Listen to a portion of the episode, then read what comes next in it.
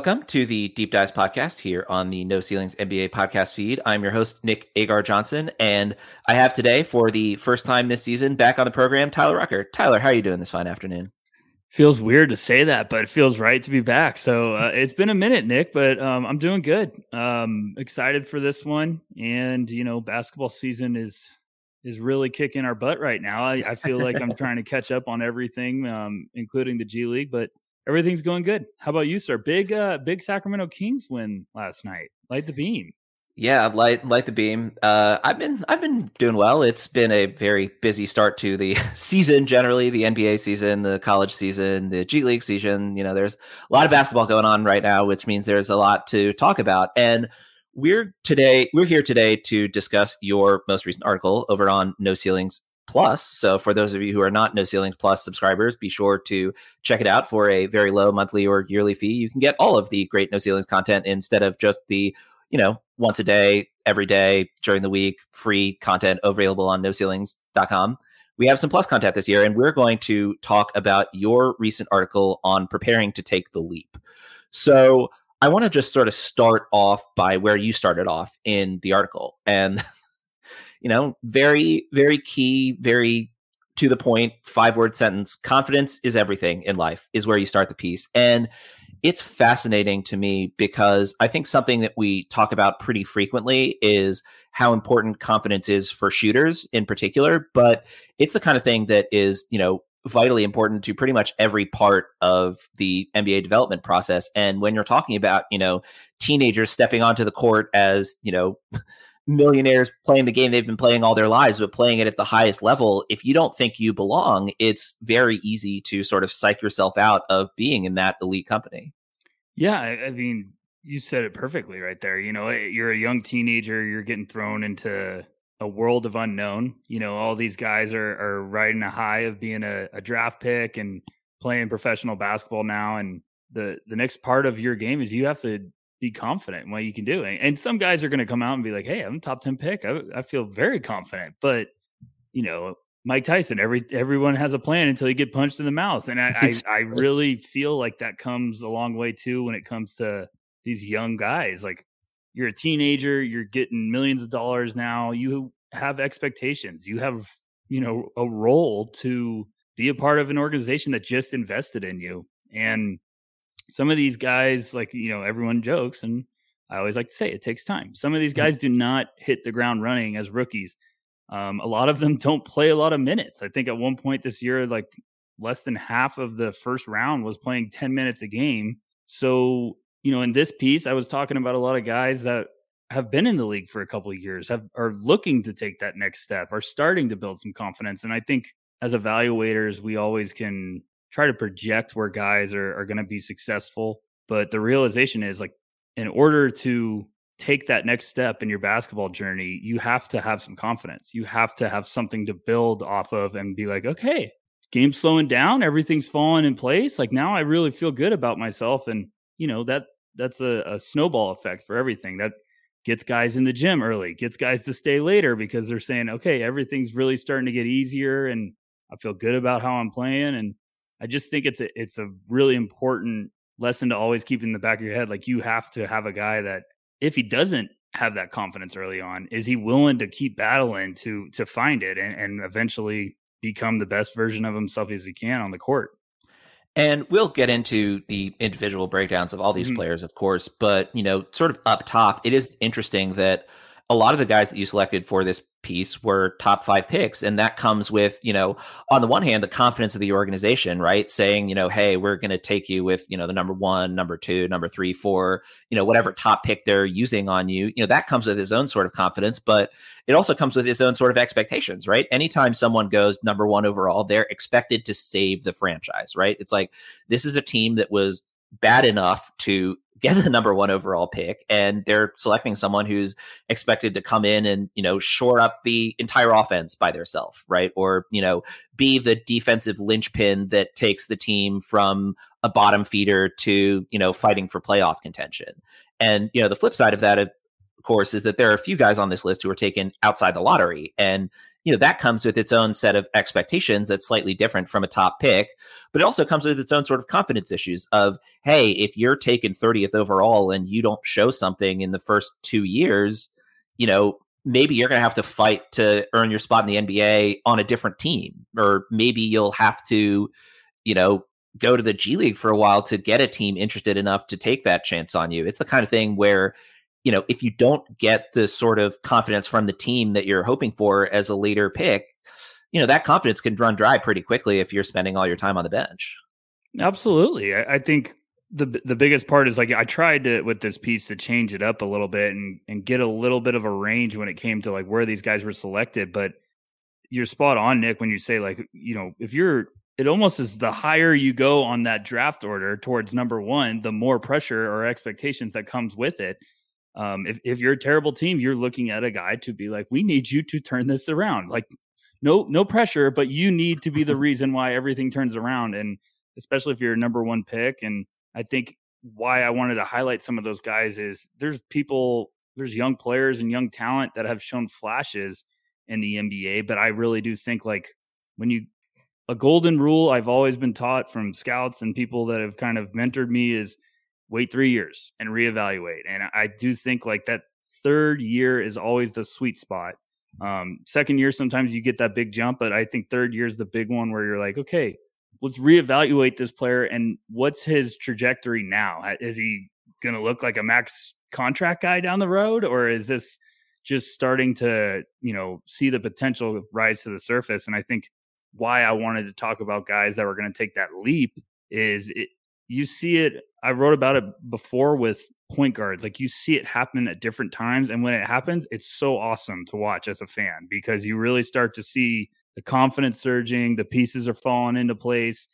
And that's when we start to see, like, oh, like some of us as evaluators are like, there it is. It, finally, the potential and why I was so high on this guy. And some of us also get pleasantly surprised and are like, whoa, there's way more to his game than I thought. And I, I said that on a couple of guys on this list. I was like, I didn't see the ceiling this high with these guys. Like, yeah. and, and, it's it's cool. Like that's a great time to be wrong because you could still like a player, but be like, I don't know if he has an all star potential. And then all of a sudden you're like, this is great. Now I learned something, and um, you know, this player's added another part of this game, and I think that's where the confidence comes in. Like they felt confident enough about their ability to keep working and develop another part of their game. So it's always interesting what comes with, you know, where you're drafted, where you're selected. Um, and it's always really cool to see an organization that will be patient, that will allow the the year by year development and, and growth to happen.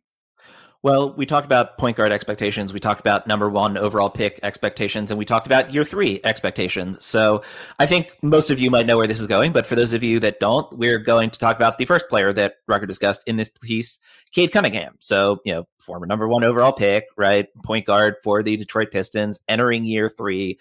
And the thing with Cade Cunningham, I mean, the biggest thing for him is just you know how much time he missed in the first couple of years due to injuries which led to him not getting the kind of developmental time that he needed. But i mean you know when you saw the flashes of what he was able to do in his first year you know it was pretty clear that oh you know there's some stuff that needs to be figured out. But yeah there's the reason this guy was the number one prospect in this class with a pretty clear bullet heading into things. Yeah, I've absolutely loved what I've seen from Cade to start this season. I, I think everything's fallen into place for him for sure. Um, I know some people will focus on like three point percentage, the turnovers, but at the end of the day, he looks like a guy that is your franchise superstar. He looks like someone you give him the ball and you're like, we need a bucket, and Cade can deliver. Um, he's averaging over 22 a game. I know from when I wrote these this piece, like a lot of those numbers have changed, so I, I try to keep up to date with them. And you know, it's just going to be interesting to see how that organization continues to build around Cade because they have a lot of really fun stuff developing with, you know, Jalen Duren and Ausar Thompson. But I think Cade is quickly showing like he can be a problem in this yeah. league. And I mean that in the best way. Like I I'm a big sucker for the guys that go spend the offseason playing with Team USA, even if you're on the select team. I think having that camp where you're playing against some of the best talent in the league is a confidence builder because yeah. you start to measure like, okay, where am I at?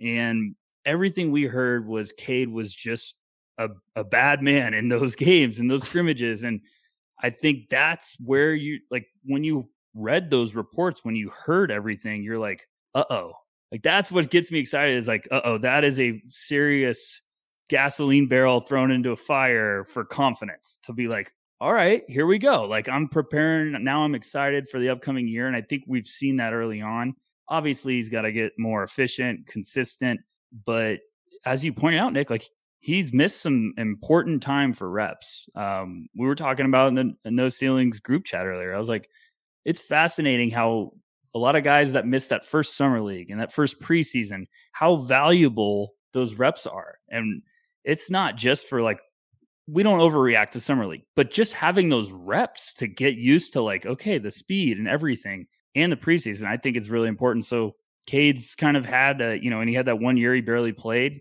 Cade's kind of had that like, okay, let's wait and see. And he's had that organization's had to be patient, but it looks like it's paying off. He's been great. Shameless plug time on my other podcast, the Kings Weekly podcast. Before the season, we talked with Eric Walden of the Utah Jazz. And one of the things that he brought up was just the difference in how confident the organization appeared to be to start the season in Keyonte George versus Taylor Hendricks. And yep a huge part of the reasoning that Eric provided when he talked to Ray and I about it was, hey, Taylor didn't have the summer league that Keyonte George did, right? Like he was sitting on the sidelines hurt. He didn't get that chance to show, hey, I can do this against NBA caliber guys, you know, not in an NBA game, right? It's summer league, but you know, against NBA quality competition, I've proven that I can stay here and I can belong. And you know, Taylor Hendricks just recently had a great game for the Salt Lake City Stars in the G League, right? So it's the kind of thing where, okay, you know, maybe he's not building confidence at the NBA level that you might like early on, but if you miss that time, it can really lead to a much slower start to things than you might like. And I mean, Cade missed 70 games last year. That's huge for someone in year two. And, you know, especially for someone who in that limited sample size last season was averaging 26 and six, right? You know, it's the kind of thing where that kind of injury can really, really hamper a player's career going forward. And so it is awesome to see that, you know, early on, yeah, sure, there are some concerns about efficiency, but the confidence is there and the willingness and the ability to take over is there. And I'm so pumped that you brought up that example because Keyonte is the perfect example. Like for for for teams or for fans that are trying to look at at what I'm trying to talk about with some of these guys, Keyonte had success he built confidence very early in summer league of being like, you know, he lost all that weight. He came into the draft process in great shape, and then it just blossomed right out of the gate in the Salt Lake City um, summer league. And he carried that over into Vegas, and he looked fantastic. So he was building all this confidence of like, okay, I got a little bit more pep in my step. I my playmaking's been great. I'm shooting the the crap out of the ball. Now he's getting starts early on in his rookie year, and I think we can't underestimate how important summer league is for just the young guys to start building a little bit of confidence. Now Keyonte can start, you know, building off of his game, and and it's going to be awesome to see how he progresses throughout his r- rookie year. But going right back to Cade, I, I just think it takes a little bit of time, and some guys find that confidence surge at different points, and it can be an off season of work, it can be um, playing with Team USA, and, and you start to feel like okay, okay, I'm I'm this good. And, you know, obviously, Cade's good. He was a number one pick. He was number one on a lot of our boards. Like he was special at Oklahoma State. But getting that production at the NBA level is a different story. And I think he's just been sensational.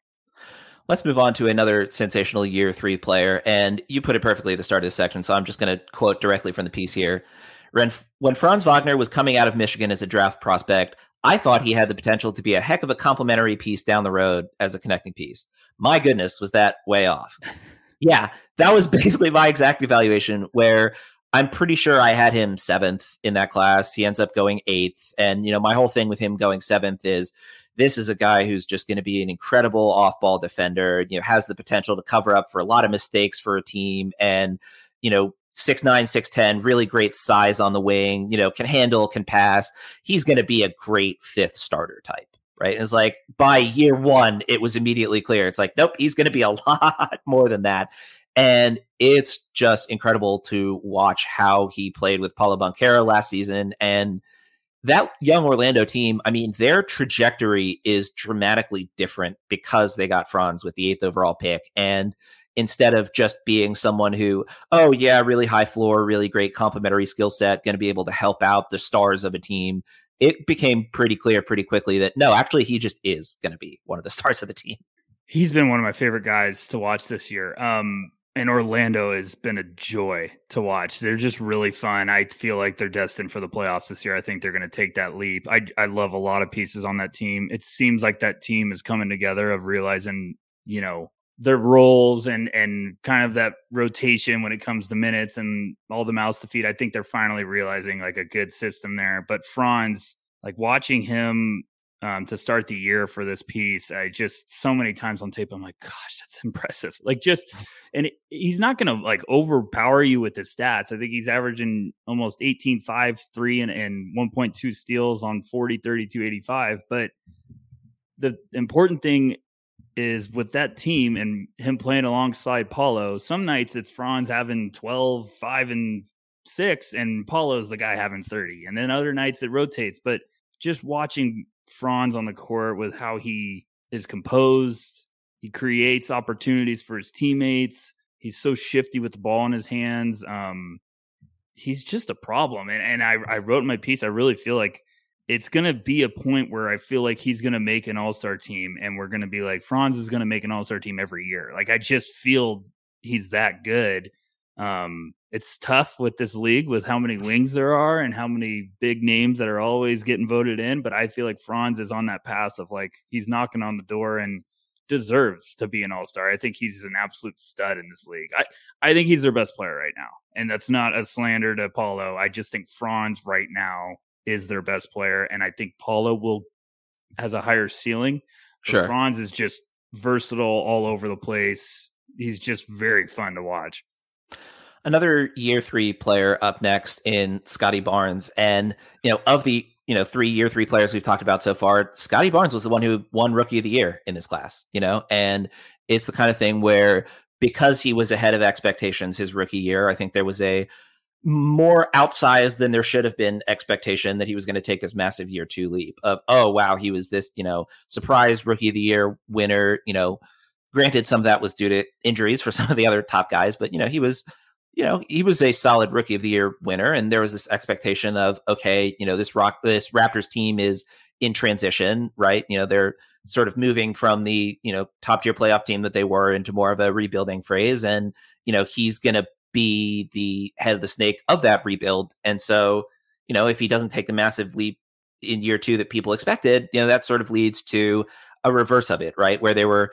you know, he exceeded expectations his rookie year. And so then the expectations were set much higher for year two. And then he didn't meet those kind of expectations. And, you know, we've already gotten to an it takes time reference, right? Another sort of thing that we talk about all the time. Development isn't linear, right? It's the kind of right. thing where just because he didn't take that massive leap in year two doesn't mean that he can't take a massive leap in year three. And certainly the early results from Scotty Barnes have been pretty impressive this year. He's been a freak of nature this year. I, he was one of my favorite prospects I've evaluated ever because I just saw this freakish dynamic weapon that really like if if the outside shot just came around on a respectable level, I was like Scotty could be a beast.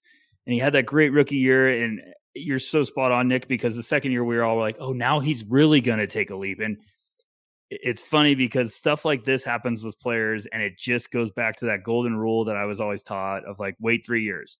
We're on 3 year 3 right now with Scotty, and it's it seems smart to wait that mm. third year because it after 2 years I feel like there was Raptor fans that were like, "Yeah, maybe maybe this is just him. Maybe we could move him." And he was thrown around and Kevin Durant rumors at one point. People were like, "Yeah, we're not going to move Scotty for Kevin Durant." And now you're looking at Scotty Barnes and like, holy crap like this is a serious leap um i crunched some numbers his last six games he's averaged 19 9 5 2 and 1 yeah that's um, not bad not bad with 42 34 75 but like uh, it's been interesting it's always fun when you get to see a, a team with a new coach um because you get to see like okay do they see something does the style of play all of a sudden bring out another version of their player. And I think Scotty now is looking like a you're putting the ball in his hands. He's making plays for teammates. He's putting up big, big nights and and scoring columns.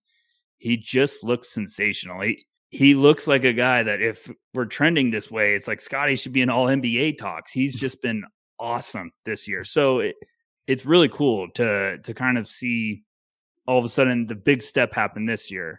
Um, because it, it, it gets tough when all of a sudden, oh, rookie of the year. Oh, that means next year you're going to be becoming a, a, star and a rising star right, in the league. Yeah. And sometimes we got to wait because that second year after winning rookie of the year, now everybody knows about you. Now everybody's ready for Scotty Barnes. And um, I, I just think, woof, he looks just sensational, and Raptor fans should be pumped out of their mind.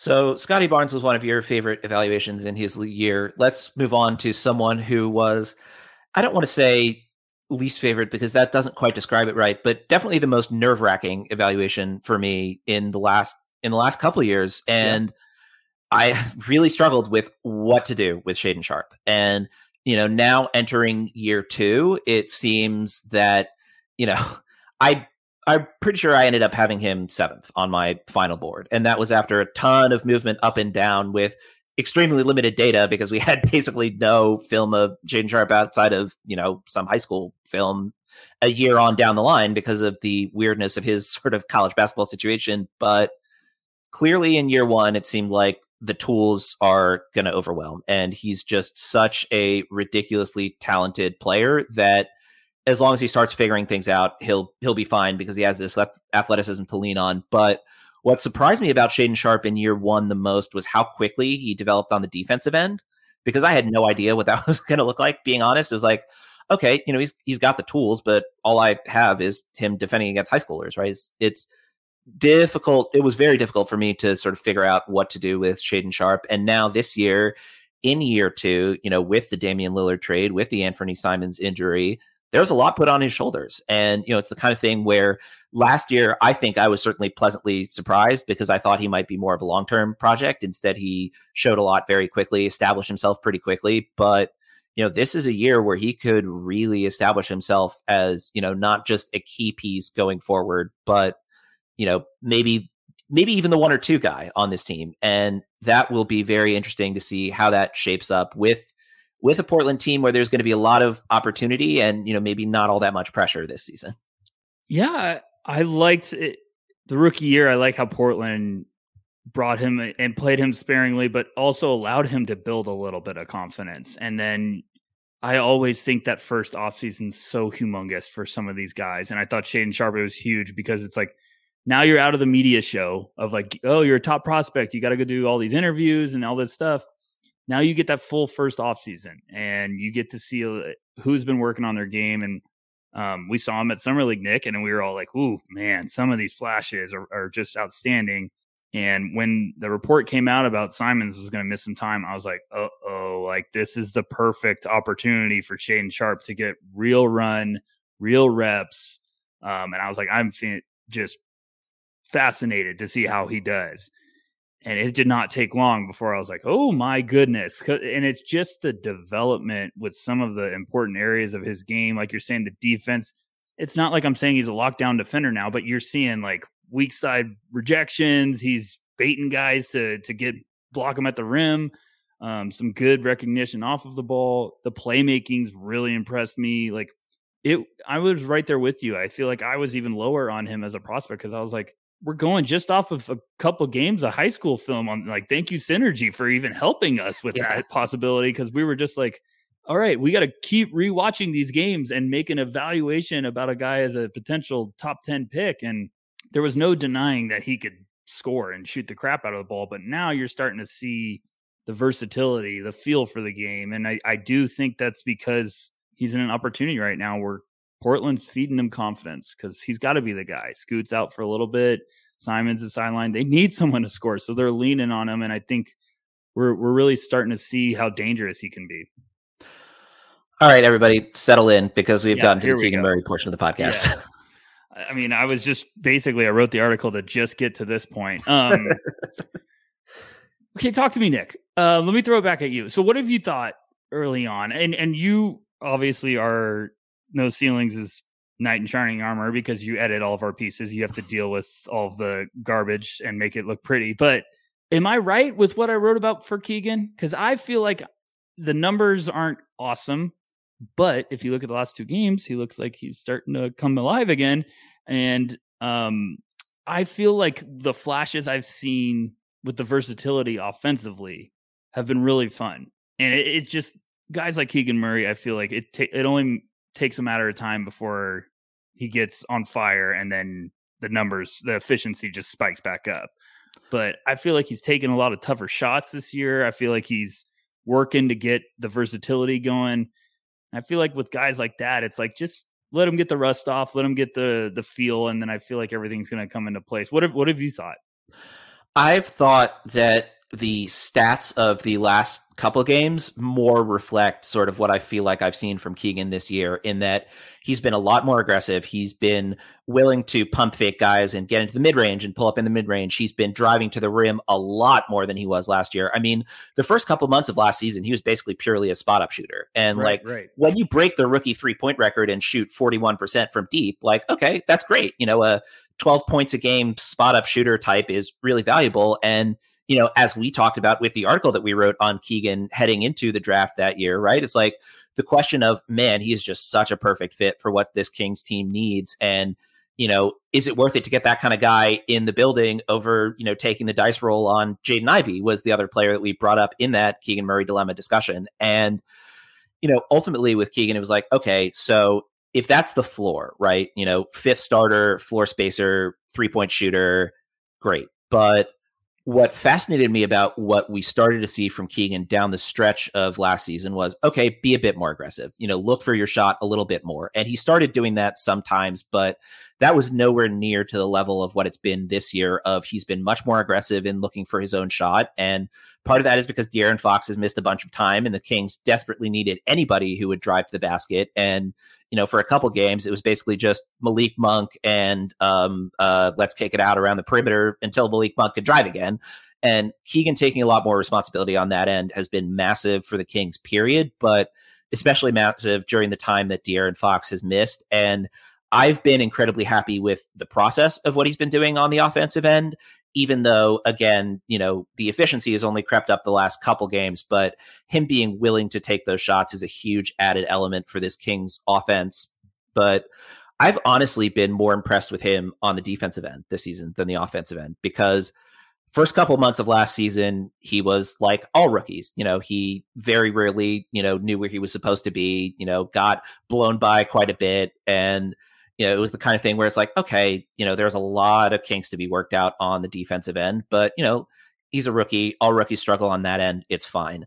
What has been the most shocking to me this season, because you know, the offense stuff, as you mentioned in the piece, we saw him do that at Iowa, right? right it's not right. like it's just a matter of is he going to be willing to have the confidence to do this in an NBA game? But the defense, I mean, he's guarded Steph Curry, he's guarded Chet Holmgren, and he looked really impressive on both of them. And the ability to be a defender with length on someone like Steph Curry, and also being able to be someone who can body up and strip the ball away from Chet Holmgren, that's the kind of defensive piece that the Kings have not had in a very long time. And you know, it's early. He hasn't been perfect. I don't mean to say that by any stretch of the imagination, but based on the tape of his defense from the first couple months of his rookie year, I thought, okay, you know, maybe he gets to the point where he's an average defender, but it's going to take time. And so far this year, it's been, oh, wow, he might be able to take on more of a defensive responsibility a lot sooner than I thought he would. It, it's so funny with Keegan because I've been seeing these numbers, and when I watched all of his clips and possessions, and I was like, uh, it was weird because I was like, the numbers don't match of how impressed I've been. Um, and I think in a weird way, he's starting to now go back to the prospect we saw from Iowa. But and that's really exciting because I think everyone thought like, oh, he's just this really good movement shooter from outside because of his rookie year. And it's like, no, Keegan, very versatile scorer. He's nasty. He's a good defender. And I think now the Kings know that his potential. So they're giving him a heavier plate load to take on. So yeah, it's like he's probably exhausted from the defensive grind and trying to balance of like now I have a heavier offensive responsibility and I've got to be locking in on defense. So that's why I'm not worried at all because I think it's just going to take a matter of time for him to kind of get that balance together and figure it all out. And I mean, His year stats are 15, almost 15, 7 and 2 on 39, 29, 86. But last two games, he's 24.5, 9.5, an assist, and two steals on 56, 44, 100.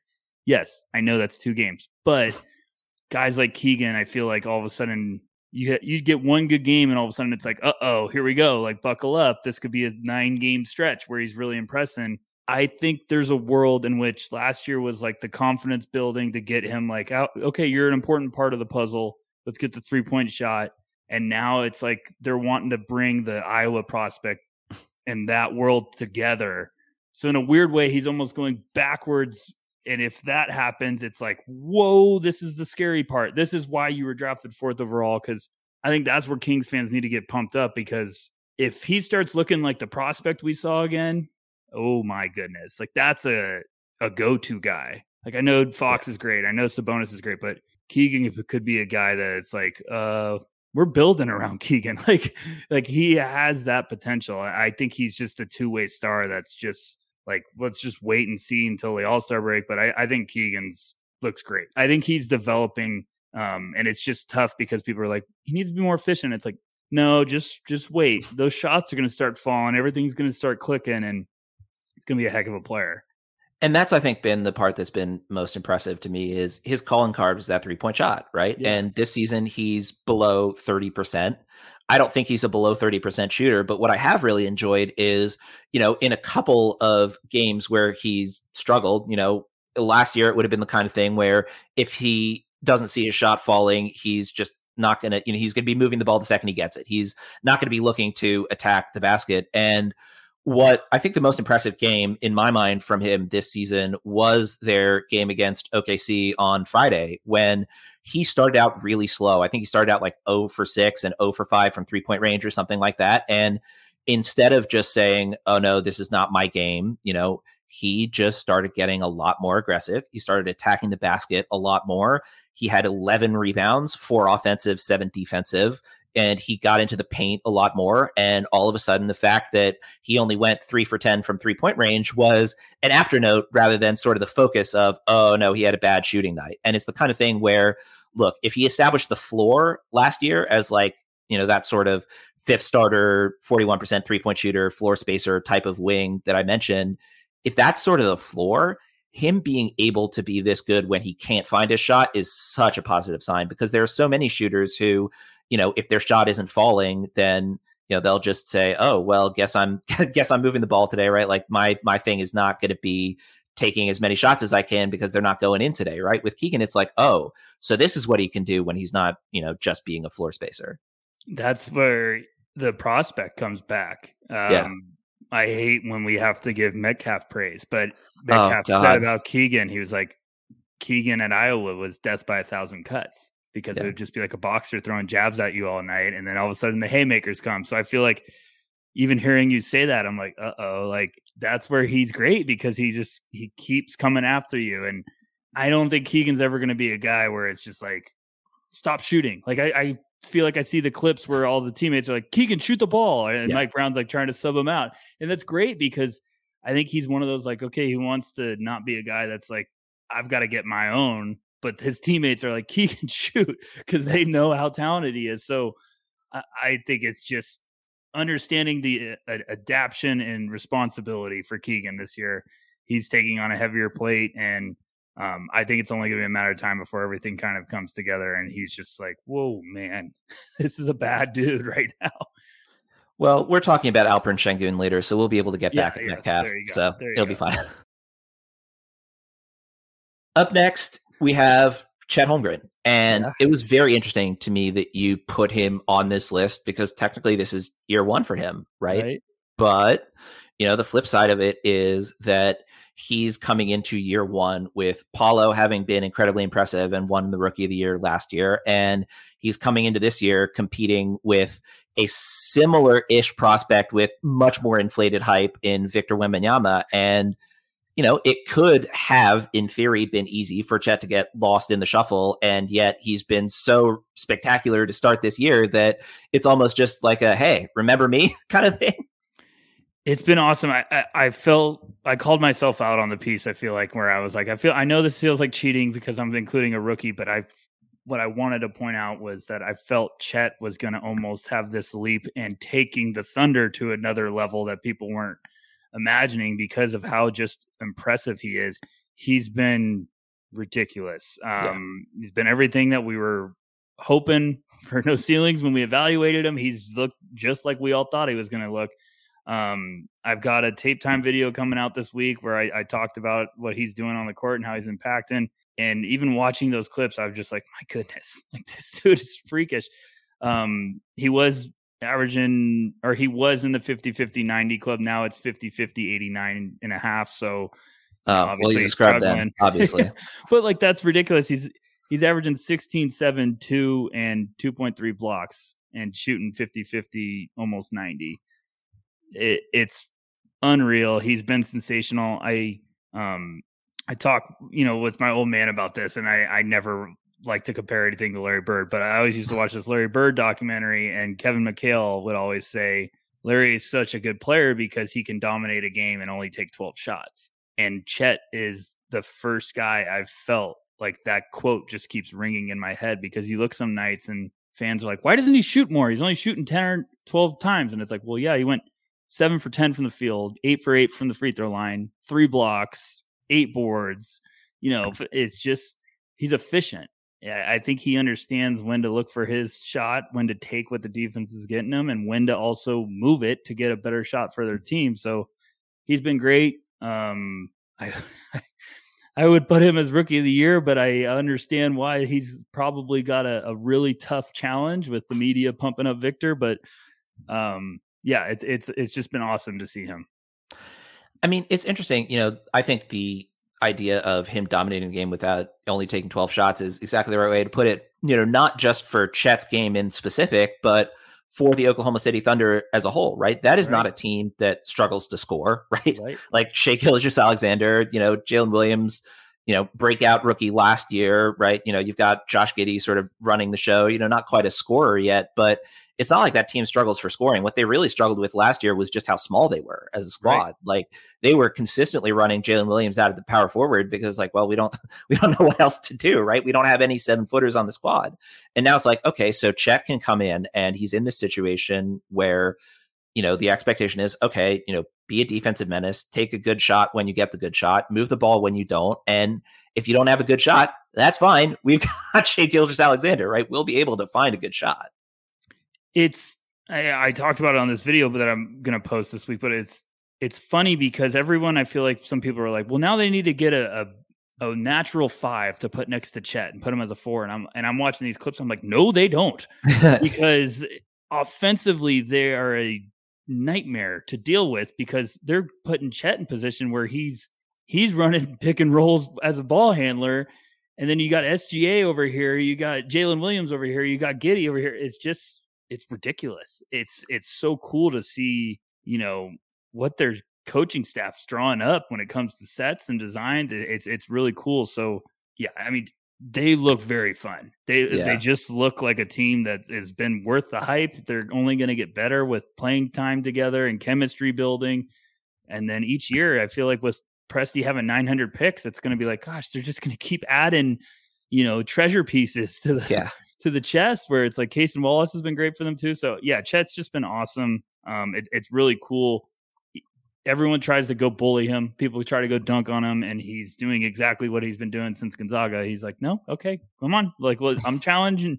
I'll accept the challenge, and um, he's altering a lot of shots every game too without blocking a shot. Like people drive after you know he's had a couple blocks people are driving on him and they're like oh shit. And they pull it back out and get rid of it. Like i think he's getting some some mutual respect around the league already with some teams.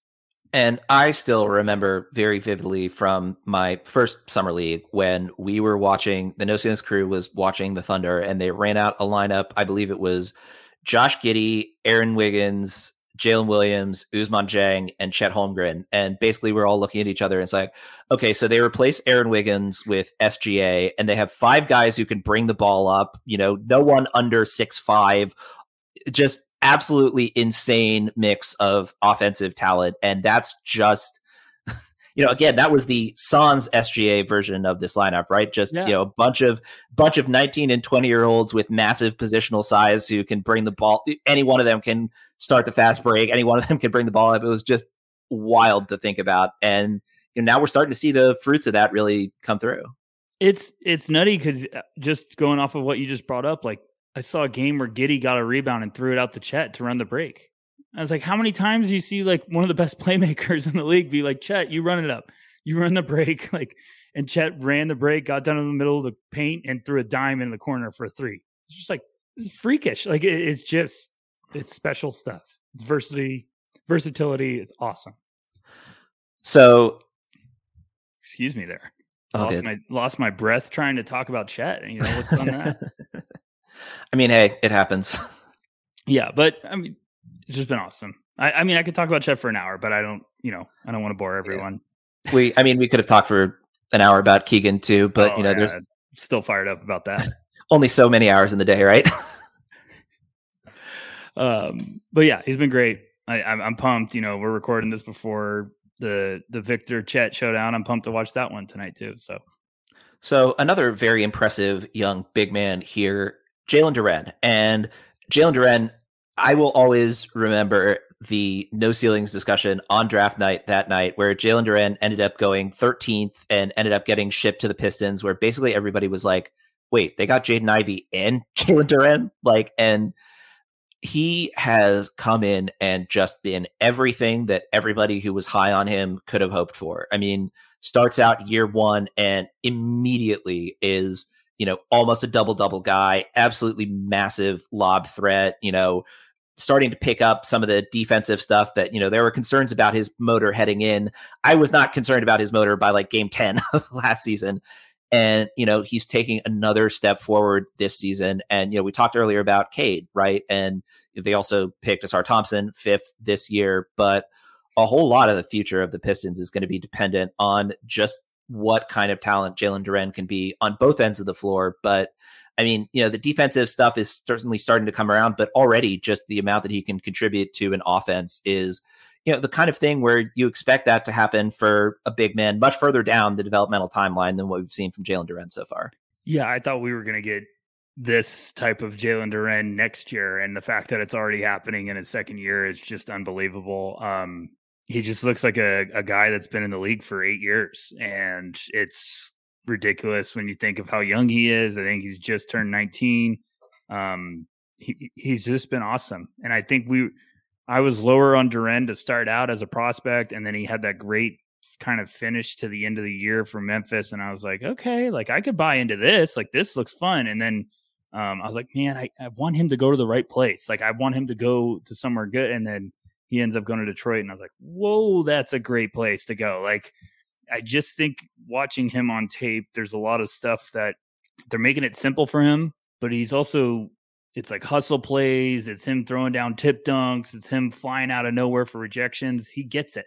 He's playing his butt off. You can really see that he's uh, he's surging with confidence when it comes to like, okay, I'm one of these young talented bigs that's really becoming a name in this league. And um, I think he's averaging 12, 10, and three with a, a block a game right now. Um, like to see he's shooting around 75% from the line. So I, it's just checking a lot of boxes and you know, Detroit had all this young talent, and we were like, okay, who's going to be the pieces? And now it looks like, oh, it's Cade and Duren for sure. like, yeah. you got your point guard, you got your center, and now you know Ausar has been fantastic. But um, that's a fun way to like when you're a rebuilding team. If you can get those two pieces down, then things get easier to start building because you're like, okay, I got a really talented big man that's going to be good for a very long time, and I got a really good point guard, and I I just think Duren, even like you, you see some flashes of some some post up stuff, some you know he's getting in the lane, throwing shoulder fakes and throwing hooks. Like there's just really good stuff for a second year raw guy that we were all like, yeah, this might take a little bit, and now it's like, whoa, yeah, you're cheating the curve. So um, he's looked great. I mean, especially in the NBA, the way it is these days, right? You have your bookends, you have your point guard, you have your center, and everybody else is pretty interchangeable, right? And it doesn't even have to be, you know, point guard and center in the sort of traditional terms, right? You have your offensive primary initiator, you have your rim protector slash lob threat, depending on the team, and then you know, you can fill in the other pieces where they fit, right? Like Ausar Thompson, you know, maybe he bulks up and becomes a four because the shooting doesn't come around, or maybe he really works on his shooting, gets a lot better on that front, and he's, you know, a wing defender kind of spacing piece. You know, that's sort of a more Ausar based discussion on, you know, the versatility of his skill set leads to a lot of different potential projections. But, you know, the good news for Detroit is when they have, you know, the point guard in the center, it's like, okay, everybody else, you know, fit in where you fit in rather than, oh, we really need, you know, we need a rim protector, right? We need to find someone who, and you know, I tend to lean on the Kings because they're the team I watch by far the most. But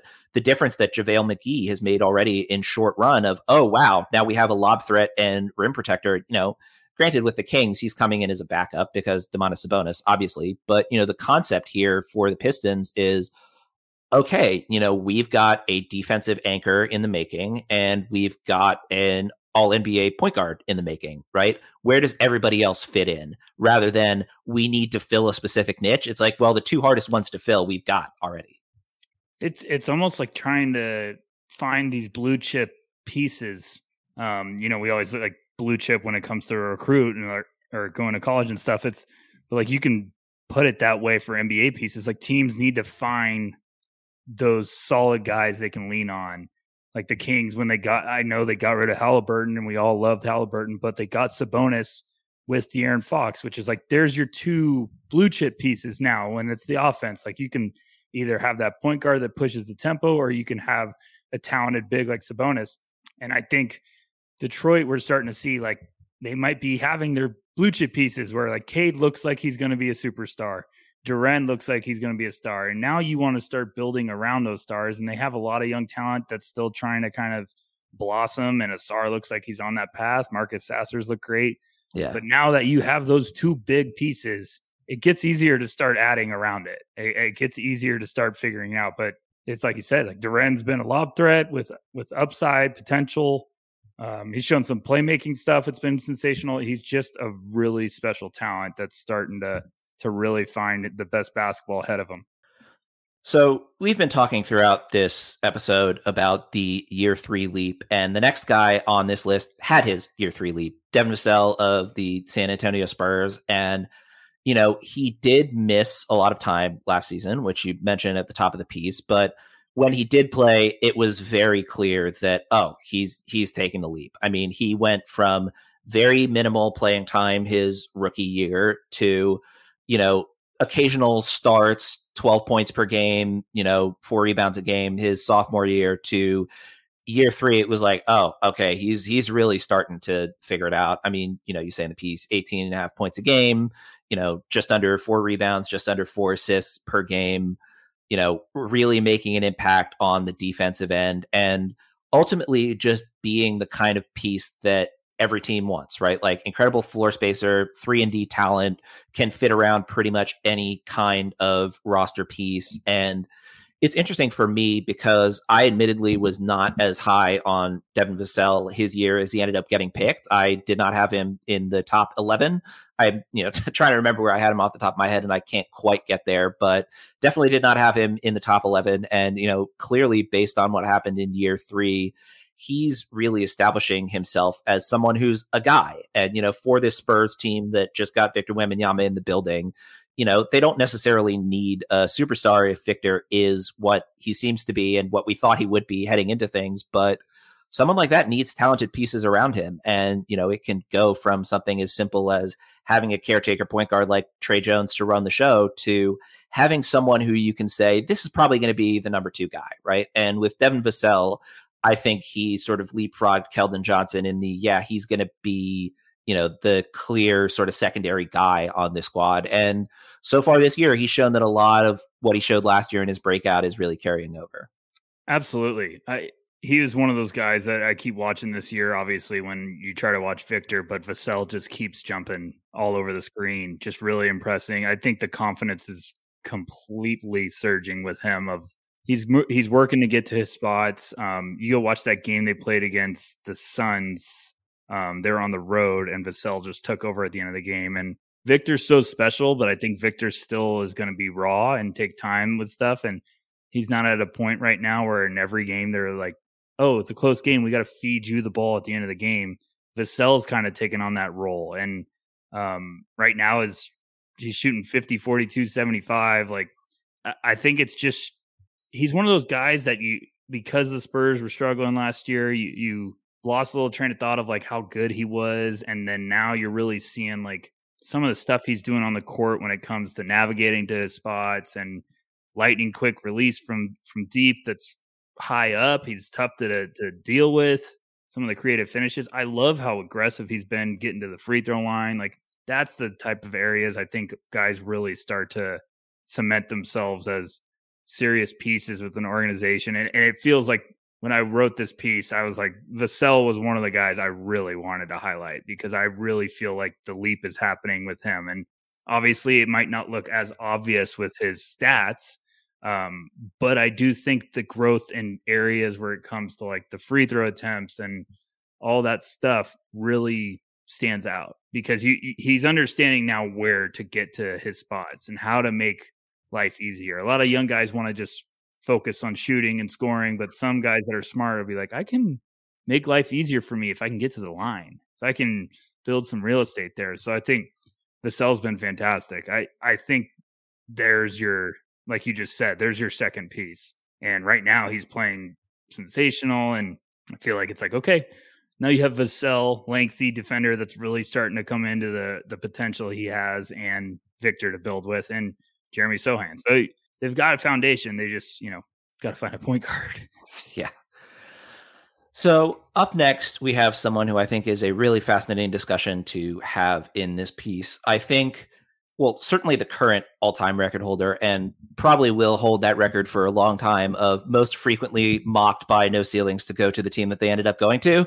We must have mocked Mark Williams going to the Charlotte Hornets like I think over 50% of the mock drafts we did that year because it was the most obvious fit in that draft possible, right? It's like, okay, we've got a team that has LaMelo Ball running the show that is god awful on defense. They need someone who can be a mature presence in the paint on both ends and catch lobs from LaMelo on one end and block shots on the other. Oh, how about Mark Williams? That works pretty well. And then we proceeded to do that seven or eight more times. And the fascinating part for Mark Williams with me is he could have you know, cautionary tale is strong, but he could have ended up, you know, being sort of a cautionary tale in the sense of, you know, starts the year with the team, doesn't really get all that much playing time. Clearly, they didn't have the kind of belief in in him that some people did. I mean, you know, I'm certainly a fan of his for the kind of player he is, but Nick Richards getting playing time over Mark Williams was not a strong statement about where Mark Williams was. And then they send him down to the G League with the Greensboro Swarm. He absolutely destroys everybody in front of him and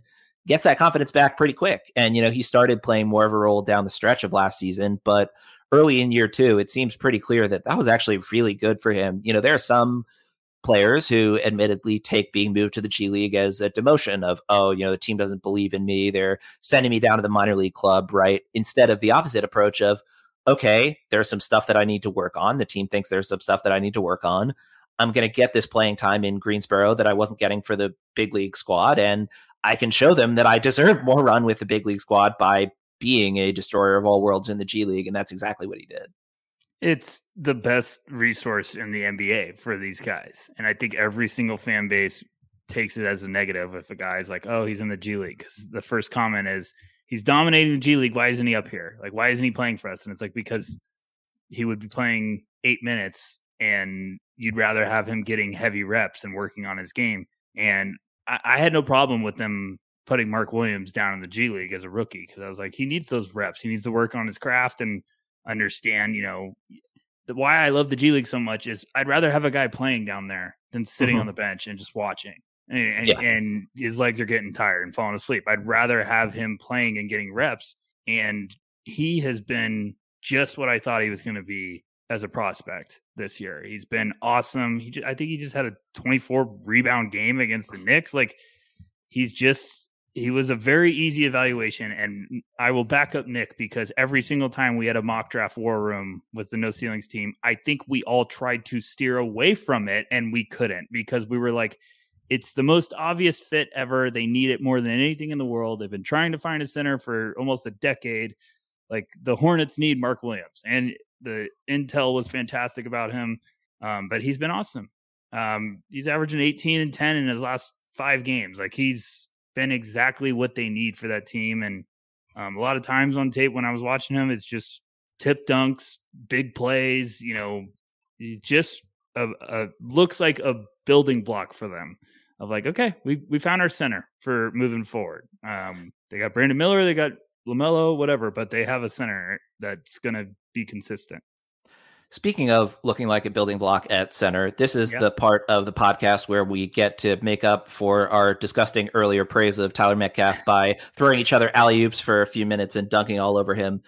Alperen Sengun, also known on this podcast as future Hall of Famer Alperen Sengun, because that was by far my favorite bit that I ever did with Metcalf on deep dives before he, you know, abandoned me. It's fine. Um, anyway, moving on. So Alperen Sengun, the Houston Rockets have, in my opinion, been by far the most surprising team of this young season. I was very concerned by how the Kings were going to look this year when the Rockets stomped all over them in two consecutive games. And then they proceeded to just continue winning. And the main driving force of that has been Alperen Sengun, who so far is having a breakout year three. And again, I was as high on him as I was heading into, you know, his draft year because – I really believe that the offense would translate. You know, my whole thing was look, this is a 19 year old MVP of EuroLeague, right? He clearly has figured things out against, you know, grown men, against professionals that a lot of players never figure out. And yes, the defense is going to be a huge concern. Like I wasn't glossing over that by any stretch of the imagination, but my thought process was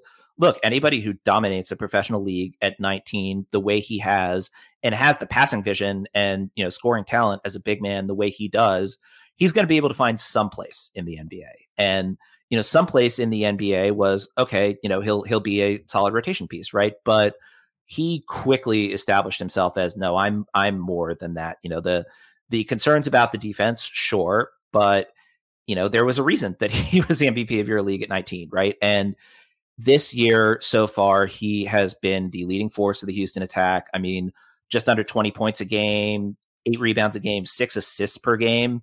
I mean, it's the kind of thing where, you know, he's really cementing himself so far this season as someone who, no, I'm not just a helpful offensive center. I'm someone who you can run the offense through and have it be effective. And for Houston to take the leap they have this year, a huge part of that rests on Alperen Shengun going from solid starting center to someone who, you know, might be in top 10 center discussion sooner rather than later.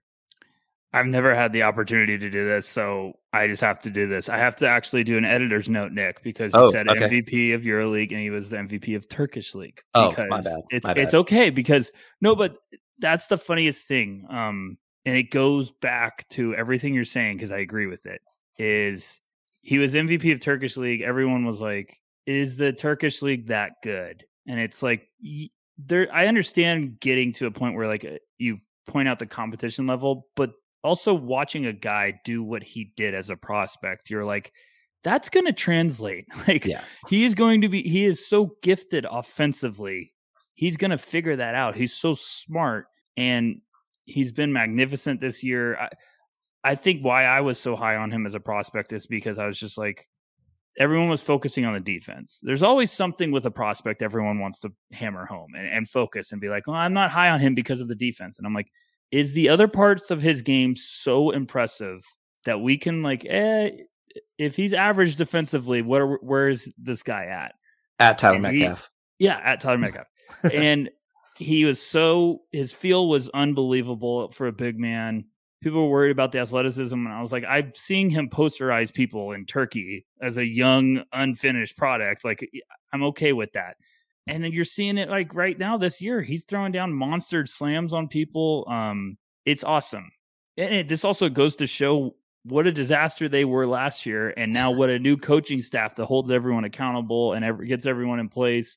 Like this team had potential. They had talent. It was just like they needed someone to steer the ship, and um, it's awesome to see them kind of playing almost through Sengun. Sometimes his numbers have been fantastic. Some of the passes he's already thrown this year, you're like, phew, it, it is freakish, and that's why people joke and say baby Jokic. But he's just very crafty. He's been so impressive, and he's been awesome. And it, it you know, whenever teams like this out out of nowhere just all of a sudden start cooking, it's so cool. And you you almost root for it to stay consistent because it's a great little wrinkle now. And yeah. um, they're they're exciting, but you know we always have to be like, okay, let's see if it can survive because every team faces adversity, and it's like, okay, let's see if if Houston faces a little adversity, how can they respond? But they've looked great. It's been shocking but awesome.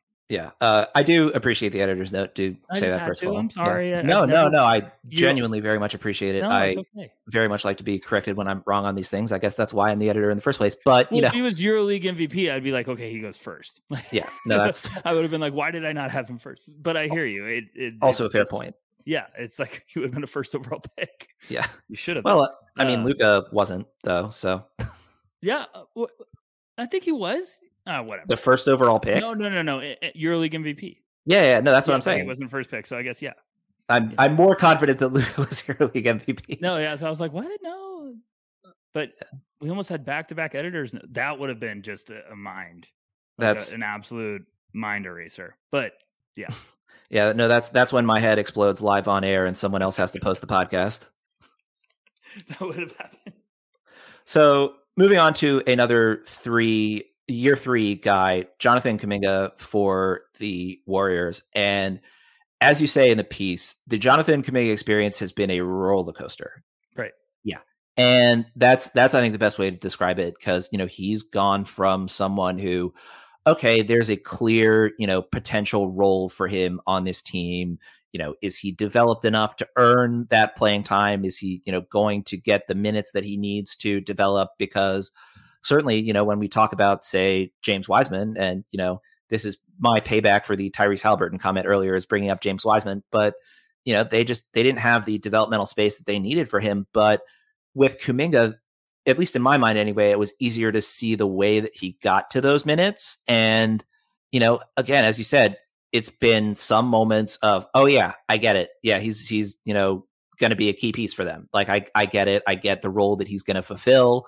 And then there have been other times where, you know, it looks like, okay, if he's going to earn playing time, he's going to need to be better defensively than he's been. He's going to need to be more consistent defensively than he's been. The shot needs to come around at least a little bit more. But, you know, time and again, you see the flashes from him and think, wait, why doesn't he play more? And then time again, you'll see the exact opposite of, wait, that was the kind of possession that you expect from a teenager. Is there a place for that on this Warriors team?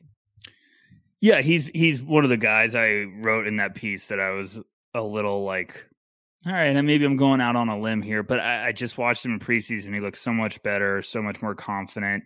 Numbers wise, like the efficiency hasn't been there this year, but you're seeing a jump in, in production. I hope that means that everything will level out. We'll see. I just he's he looks more confident and he's still so young.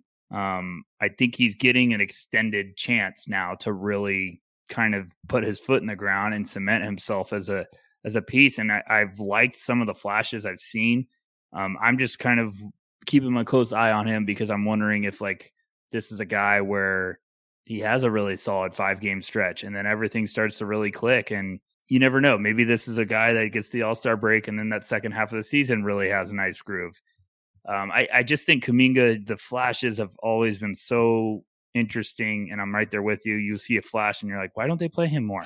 And then he he plays more and you know has a minute stretch where it's like oh or five minute stretch where he goes one for five from the field and struggles and you're like okay but I think he, the confidence him getting his shot getting to the free throw line it looks better now now it looks like it's on path when it comes developmental perspective but um, you want to see that efficiency start to come around too so at the top of the podcast, I talked about how a lot of the players on this list were top picks who, you know, they came in and the team expected them to be a huge part of turning that around right away. And that there were other guys who were later picks who maybe, you know, would be likely to struggle with confidence by not getting the playing time they needed earlier on. And that counterexample was specifically directed at the player who we're going to talk about now, Peyton Watson, who came into his freshman year at UCLA as one of the top players in his class, you know, 12th by ESPN, 9th by 24 7 Sports, and viewed as a lottery pick coming into the year. Had a very inconsistent time at UCLA, barely earned playing time, which certainly based, based on the flashes, you could argue was more Mick Cronin than Peyton Watson, but ultimately ends up going 30th to the Denver Nuggets, you know, team that won the title last year. And it was the kind of thing where I think most of us could see, all right, I get that this is the team that's taking that, you know, long term developmental sort of look at Peyton Watson. But it was also the kind of thing where, you know, there was a minor concern, at least on my end, of, you know, this is a guy who was viewed as a lottery pick coming out of high school, did not get the confidence he needed from his college coach, and is going to a team with a very loaded roster. Is he going to get the reps that he needs to become the kind of player we thought he could be heading into college? Or is he going to be, I mean, you know the list is endless right of guys who were super highly touted high school recruits struggled in college you know maybe went back for a year or maybe declared and got taken like late in the first round as sort of a flyer and then never panned out right with watson there was every chance for that opportunity to happen but you know part of him going to a team that needed the kind of athleticism and size that he brings is that you know he did have a few avenues at least which was certainly more than he had at ucla he's been awesome this year. I, have loved, and everyone will look at his stats and be like, "What are you talking about?" And it's just like, no, it, the the leap is coming, and there's more leaps ahead, and it's going to get really exciting for him. But yeah, I mean, it's a, I think it was ninth, um, the ninth ranked recruit in high school by ESPN. He went to UCLA. Everyone's like, I wonder how this is going to work, and just struggled to get minutes. And I think that's one of the biggest scouting lessons I've ever learned too. Is like one year doesn't tell everything. Um, McDaniels is a great example of that about his year at Washington. And I got to see Peyton Watson in person and um, the whole game I'm watching, he's not in. And then they, I'm like, they, I think me and Albert were there and they finally check him in. And I like hit Albert on the leg and got on the edge of my seat. And he came in and had like a bucket, a block, a steal, and an assist in like two minutes or like in a minute and a half. And I was like, what the world? Like, it, or two blocks. It was just like, whoa. It was just all over the place. It was like letting a monster out of a cage. And then when Denver drafted him, I was just like, oh man. Like because it was it wasn't just Denver drafting him, it was Denver drafting Christian Braun earlier and then doubling down to get Watson, where I was like, you just got your early rotation guy to come in and be a smart player, and then you got your swing for the fences with Peyton Watson and I thought forever, I was like, hey, that's going to be a year two guy. Like they're going to let him run wild year two. And we saw him at Summer League, looked much better, looked like a guy that's fine all over the place. I think he's going to be fine as an outside shooter. You know, he'll be respectable, but just the impact he has already when he comes in, he's a defensive anchor in, a weird way. Like he's just kind of a madman where you let him run wild and he gets a block here, he gets a slam here. Like that's a guy that's getting confidence now because he's getting consistent minutes in the rotation. And I think it's only going to keep improving his game. And then, you know, his minutes will start going up. So I, I just think watching Peyton Watson closely, like it's going to be fun to watch his development for a team that looks like they're going to try to contend again for a title. Like he might be your your wild card, your joker in the deck that you're like, oh, we'll throw out Peyton Watson in a playoff series, and someone's gonna be like, oh, get this guy off the court, you know, like because yeah. he's just like a nightmare defensively. So obviously, the moment that I was looking forward to most about this was the Keegan Murray discussion. But second on the list, very clearly for me, we get to talk about Jalen Suggs. And Jalen Suggs was someone who I absolutely loved in his year. And the main reason for it is I saw him as this potential menace on both ends of the floor. I loved the defensive film. I loved a lot of the offensive stuff. I think I was, I'll admittedly say, I think I was a lot higher on his passing, playmaking, sort of general point guard skills than ended up panning out. But as you say in the piece, I think you put it perfectly. Personally, I think all of us as fans of the NBA can get caught up on the development of a specific skill for a player. And you know, that was a huge part of it for me of year 1, you know, I was I was expecting him to be more of an offensive presence than he was and you know, year 2 started to come around and he still wasn't, you know, picking up enough of the offensive stuff and I started to get worried about, you know, is he going to be the kind of player where the first two years don't really pan out and the team gives up on him? Right? And instead, you know, what we saw is he started just keying in a lot more on the defensive end of the floor. And, you know, it's not like he was at any point a bad defender. I mean, I had him evaluated as a pretty big plus defender coming into the draft, but it was fascinating to see him sort of pivot to, all right, you know, maybe I thought I was going to be the star guy heading into the league, but turns out defense is really my calling card and I'm going to focus in on it. And he quickly became one of the better young defensive guards in the league. And it's the kind of thing where, you know, now in year three, he's got, you know, a little bit more offensive responsibility. But a lot of my concerns of, oh no, is he going to flame out have been overridden by him establishing himself on the defensive end to the point where, yeah, this is going to be a guy who gets minutes just on the defense alone. And then can the offense come around enough to have him be, you know, not just a rotation guy, but like one of the premier defensive guards in the league. And I certainly think he has the potential to get there. He's been one of my favorite guys to watch this year. Um, and I, I really mean that. Like, I, I was watching Suggs for this piece, and he was the one guy. Obviously, there's a lot of talented guys on this one, but Suggs, I like kept digging for more film. I was just like, man, he looks good. Like, he looks better and what I was trying to get at in my piece, where I was like, we we focus, we fascinate as fans. I do it too, um, about like, oh, this guy hasn't been a great shooter. I need the three point shot to develop. Like we all do it, yeah. but I feel like at the same time we're missing something else develop. And what that is with Jalen Suggs is I think he's developing into one of the best guard defenders in the league right now. Um, his last four games, he's averaging 15, 3, almost four assists and 2.3 steals while shooting 45, 41, 68 from the line. But hey, we're okay with the line.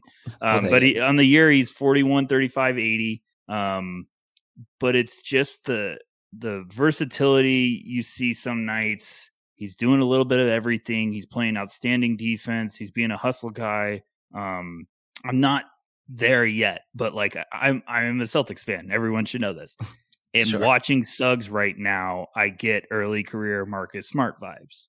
And I'm wondering if that's kind of where Suggs mentally is starting to realize like, I can become a pest defensively. This is how I could really be living up to where I was selected. And, and you know, he, he's still, the offense is showing flashes of like getting on the border of taking that next step of being like, okay, but I, I think there's some smart reads. There's some good stuff where he understands like when to attack.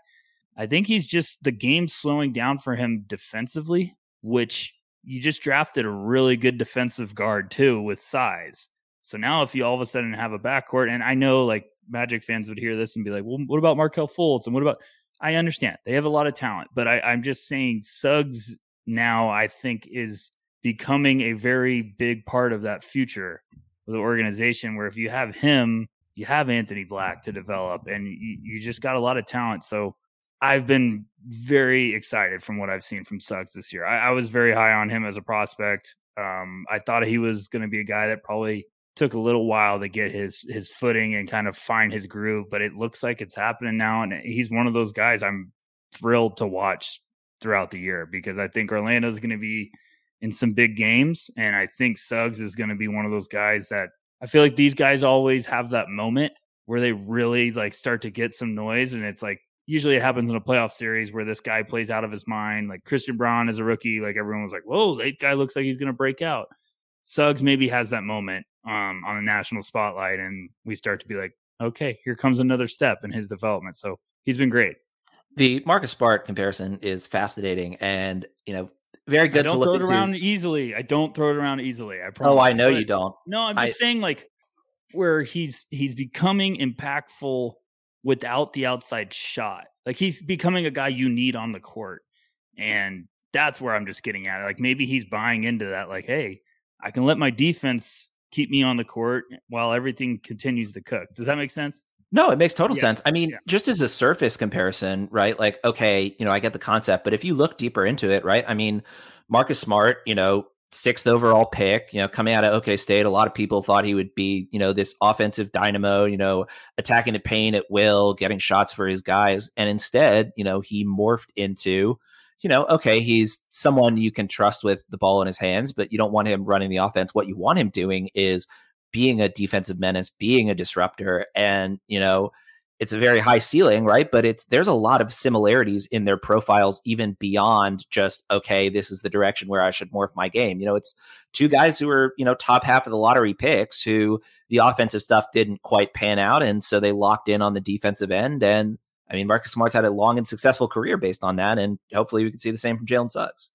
Yeah, you might have just inspired my uh, next article to write for for No Ceilings Plus. So thank you, Nick. I mean, I, even looking at their stat comparisons, you see a lot of similarities, and you, I mean, you never know. It, it's just guys that are really smart and stay around in the league figure out a way to stay around. Like they're like, okay, I'm not going to be a guy that drops 20 a game, but where else can I be uh, an impactful piece? And I think Suggs is starting to feel out right now. Like I could be consistent, you know, bring 10 to 15 a game and all of a sudden add a couple assists and filling up the box scores. I think he's just, this is a great path. This is a, a very good piece for the Magic. So up next, you wrote about Jalen Johnson for the Hawks. And Jalen Johnson is an interesting one, I think, for this exercise in the sense that he has a role this year that he's never filled before for the Hawks. And so, you know, in a sense, this is kind of, you know, it's not sort of a not a prove it year in the sense of like if he doesn't excel, then you know he's out of chances, right? But it is a sort of prove it year in the sense of okay, you are taking a very large step up in role. I mean, from his rookie year where he played just barely over 100 minutes total the entire year to last year when he was a part of the Atlanta rotation but made six starts. He's made six starts already in his first nine games, right? And you know, he's gone he's averaging 14 points a game, you know, over eight rebounds, two and a half assists. He's got a lot more of the Atlanta offense in his hands this year than he's ever had before. And they're asking him to do a lot more than they ever have before. And so far, it's looking pretty solid. And it'll be interesting to sort of see how that goes as the course of the season winds along because this is really a big chance for him. And, you know, if he fills it to the level he's been filling it so far, that really does alter sort of the trajectory of where his NBA career might look like it's going because again, from last year to this year, that's a very sizable step up. And if anything, he's been better in a larger role than he was in a more limited role last season. Yeah, I mean, he was a a bit of a headache to evaluate as a prospect because he was yes. just jumbo size forward with playmaking ability that you had to get him out running to get the best version of him. And the outside shot struggled, but now it's gotten to a respectable level. He's bringing great energy. Um, he's flying all over the place. He's become this guy that could grab it and go and make a, a play for his team. So I, I think watching when I watched Jalen Johnson's film, I was like, this is a guy that's figured it out. This is a guy that's worked on his game and figured out how to help this team. And um, now he's got he's gotten to a point where I think early on in the year they were bringing him off the bench. Now they're starting him because they're like he's been fantastic. So um, it's just it's just cool. Like that's why we, that's why we wait. That's why it takes time and and Jalen's looked great. Let's move on to another year three Jalen, Jalen Green of the Houston yeah. Rockets, and you mentioned it in the piece, and I think this is spot on and the way of looking at it.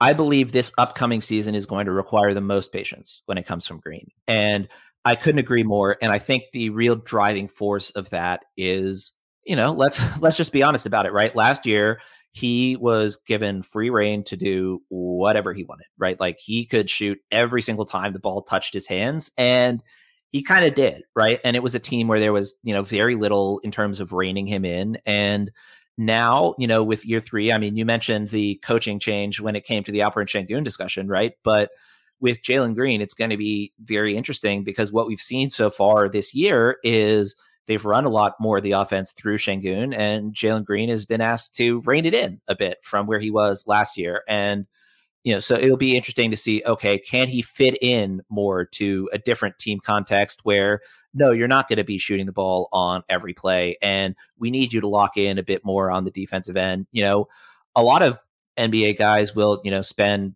two, three, four, five years, sort of slowly earning the confidence of the tr- of the coaching staff and slowly developing their game, getting to the point where okay, I can rely on him as a primary scorer. You know, he's someone who will take good shots, who will you know be efficient, but also get his teammates involved. With Jalen Green, it's just like yeah, okay, shoot whatever you want, whatever, right? And it's going to be very interesting to see him going from the kind of freedom that you mostly see from, you know, many year vets to go to, okay, I've got to be a part of a system now. And the numbers are going to dip because of that. But that's not necessarily a bad thing. I mean, if anything, the fact that the raw numbers dip a bit, but the efficiency goes up a bit, that's going to make him, you know, more of a valuable piece for this Rockets team than just, okay, yeah, I guess you're going to be the gunner for us, shoot whenever you feel like it. I I really do think every Rockets fan like I think it's the most important year for Jalen because, like you just pointed out, Nick, like he's had just go do whatever you want. Like his whole career, it's just been like, all right, go do whatever you want. Now it is you have a coach that will hold you accountable. You have a coach that will tell you like it is. Like Ime Udoka is from everything I've heard, from everything as a Celtic fan I read, from every he will call you out. He he wants you to be a more team player. And I thought when they hired Udoka, I thought it was the biggest thing for Jalen Green because now it's like you can't just go and be like, I'm shooting from everywhere. Now you got to be trying to get development, versatility when it comes to playmaking and stuff. And I think I'm not worried about like his points per game dropping this year. If anything, I think that might be a good thing if the if yeah. the efficiency staying around because he doesn't need to be the guy. They have so much talent he's going to be the guy. Like that's where you drop the Jalen's. I mean Jalen Green. Sorry, um, he's going to eventually be the guy. Like when when he was a prospect, I talked to someone that co- uh, coached against him in one of those like ignite scrimmages, and they're like, Jalen Green is going to be an absolute scoring machine at the NBA level. It's just how long does it take to figure out everything else? They're like the sky's the limit for him as a scorer, but how long does it f- take to figure out? And this is a big year for him because I think he's going to get coached up. I think he's going to work on it and be held accountable. I mean, his last four games, he's averaged 21, 5, and 3 almost with shooting splits of 43, 47, 81. That's fantastic for him. So I'm just in wait and see mode with Jalen. I, I've never ever worried about him as a top pick. I've just been one of those like, this is a guy that's going to need a couple years because coming in and being the go to scorer you have to take everyone's best punch defensively and you have to learn how to be, you know, the the nuances of the game of like, okay, how can I get to the free throw line? Get me some easy buckets. How can I work to get to my shot here? And I think you still see with his game sometimes like he's forcing a little early, but you're also seeing sometimes where he's working to get to spots and being patient, showing that he's developing that way and some playmaking stuff. So I think he's on the right path. And I think this is going to be a great season for him. Up next is a fascinating one for me, anyway. And you lead off this section by saying Christian Braun was an absolute draft crush for me. And this is interesting for me because I was not as high on him as the rest of the No Ceilings crew, and I've very quickly been proven wrong. So, you know, mea culpa there. But also, it's very interesting because a lot of what I was worried about with Braun was is he going to shoot well enough for the rest of his game to make sense? And so far the answer has been yes he's you know not a spectacular shooter by any means but you know all he really needed to be was just average really. And last year you know 35% from three point range. You know this year not as great but you know again the sample size is tiny. We're only a few games into the season but he just you know as you said already came off the bench you know was a very impactful role player. And, you know, he was the short term play. Peyton Watson was the long term play. And the short term play paid off. So, you know, again, fully, fully admit that I, that I was wrong on Braun, but it is fascinating to sort of see, okay, as, you know, now that he's sort of hit the baseline of, okay, I guess the shot's good enough, you know, do the rest of the skills start to round out? And so far the answer has been, you know, pretty emphatically yes. Yeah, I, I think uh, Christian was a tough one because everyone was the upperclassman always gets dangerous and you know white guy that is a shooter everyone's like well can he play defense? I just thought he was a smart player that it depended where he landed. The fit yeah. was going to be really important and when denver took him i was like oh man it's a great spot for him to end up. And i think that's one of those guys where he also had a, a impressive postseason where everyone's like, "Hey, Christian Braun's going to take Bruce Brown's minutes now next year." And I was like, "Yeah, let's pump the brakes a little bit. He's still got a while to go, but he makes an impact." Um, you you watch on tape, and he makes the right plays a lot. And I think it's a guy that he's always going to be a team team player when it comes to like he will make the extra pass to get a hockey assist, and it won't show up in the box score, but he he's smart and I think he'll understand when it's time at times to like, okay, I can get mine. I'm feeling pretty good. And it's tough with those guys where we're already being like, okay, yeah, just take over for one of the most important pieces of the puzzle for the championship last year. And yeah, no pressure. I think it's yeah, no pressure. But it, it's going to take a while for I think the box scores to start lighting up. But I think Christian's just one of those really good players that you know, when you sub him in, you know that the team's still going to be firing on all cylinders. He gets a lot of easy buckets from moving off the ball and being a smart player. So, um, another guy where I'm just I'm excited to watch him throughout the year. And finally, to wrap this up, talking about a, another Houston Rocket, and this is going to be very interesting for me because this is someone that we have seen together in person multiple times, and the experiences could not have been more different. Jabari Smith Jr. of the Houston Rockets. And Summer League year one, I mean, it's interesting because I had Jabari fourth on my board that year. I had him behind Jaden Ivey. And the reason for that really was I assumed, okay, he's going to come in as this great floor spacer. He's going to come in as this incredible defensive talent, but I'm really worried about the fact that he can't score around the basket. You know, that was my big thing of look, if I'm going to take him, you know, there are a lot of pushes for him to be the number one overall pick. And a lot of people expected him to be the number one overall pick until basically a few minutes before the Orlando Magic pick Paolo Banchero, right? And the thing with Jabari, you know, we saw him in Summer League year one and he just could not buy a basket. And I remember very vividly there was a moment when he knocked down a three, which made him like four for 17 on the day. And he just screamed and it was so clear that he was so frustrated and he desperately needed that shot to go in and it was the kind of things like oh wow like he's he's really going through it you know this is clearly clearly getting to him and you know last year he had his ups he had his downs but you know ultimately he barely cleared the 30% from three point threshold and that was the one thing that I was like oh this is ab- I mean, I was more bought into the defense, but the shooting was like, if there's anything on offense, this is absolutely going to translate. He's got such a smooth stroke. This is a clear, you know, elite three point shooter, and he just wasn't. And that could not have been more different from the experience of watching him in summer league this year. Just you know, 33 points easily, taking it to guys, you know, getting getting guys down low, you know, getting into his shots on the perimeter, and just the difference you know there was clear skill development that was easy to see between year one and year two but the thing that stood out to me the most is